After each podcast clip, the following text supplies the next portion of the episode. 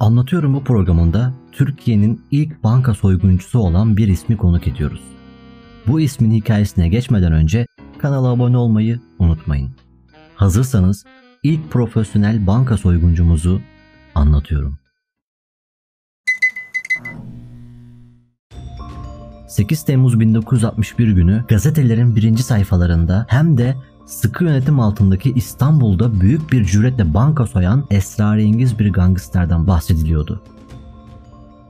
Siyah gözlüklü, uzun boylu, davudi sesli bir adam güpe gündüz bir banka soymuştu. Çemberli Taş'taki Buğday Bankası'ydı bu. 1959 model Chevrolet'nin o kadar hayranıydı ki ilk banka soygununa bile şoför Halim'in kullandığı ördek yeşili 59 Chevrolet taksiyle geldi. Soygun sonrası şoförü indirip kendisinin devam ettiği kuyruklu Chevrolet'le ustaca uzaklaşmayı başarmıştı. Topkapı'da terk edilmiş 59 Chevrolet polis telsizlerinden cızırtılı bir şekilde yankılanırken o yeşil Chevrolet'in geniş kanatlarına imzasını çoktan atmıştı bile. Yapacağı soygunlarla yoksulluğa kafa tutmayı hedeflemişti. Hatta soygun esnasında vezneden para çeken birinin yanına gidip mesleğini sorduğunda işçi olduğunu öğrenince ben işçinin parasını almam demesini de bilmişti. Çok para kazanarak yoksullara yardım edecek ve çocukları iyi bir eğitim alacaktı.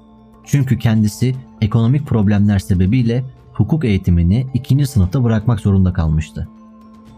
Sırada bir diğer soygun daha vardı. İkinci soygun hazırlığı tamamlanmıştı. Hedef Kazlı Çeşme'deki İş Bankası şubesiydi. Arkadaşıyla birlikte gök mavisi ve siyah renkli iki ayrı 59 Chevrolet ile işe koyuldular.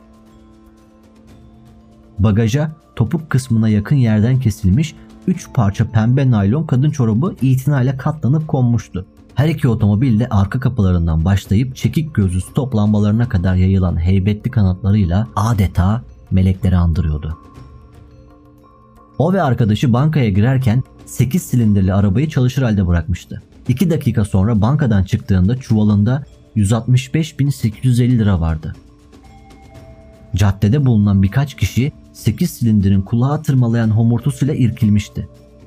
Arka tekerlerin üzerine çökerek yıldırım gibi fırlayan geniş kuyruklu siyah Chevrolet, İstanbul'da yerleşik yabancıların kullandığı siyah üzerine turuncu renkli plakalardan birini taşıyordu. Aracın camları ise motor yağına bulanmış üst tüpüyle sıvandığı için içeridekiler seçilemiyordu.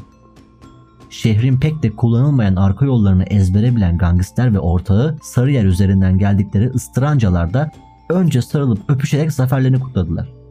Dile kolay. 165.850 lira vardı bir çuvalın içinde.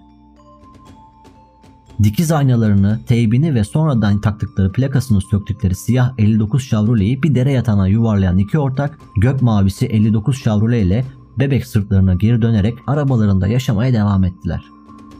Bu arada gangsterlerin yemleri de hedefini bulmuştu. Polis bankadan binlerce lira çalan bir adamın otomobilin radyo pick-up ve aynalarını çalmaya tenezzül etmeyeceğini kanaatine varmıştı. Polis farkında olmadan can alıcı bir işe de girişti.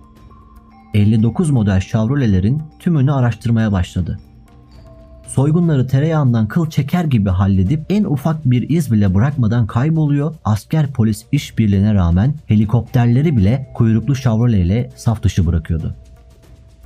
Bu iki soygundan sonra kuyruklu Chevrolet ile birkaç banka soygunu daha gerçekleştirdi. İhbar sonucu yakalanıp Davut Paşa'daki sıkı yönetim karargahına teslim edilmeye götürülürken hiç sevmediği polislerin jest olarak getirdiği 1960 model siyah Chevrolet'i görünce gülümseyerek bunların 71 modelleri nasıl olacak acaba diye sordu. Hepsi 12 gün süren bir kovalamacaydı.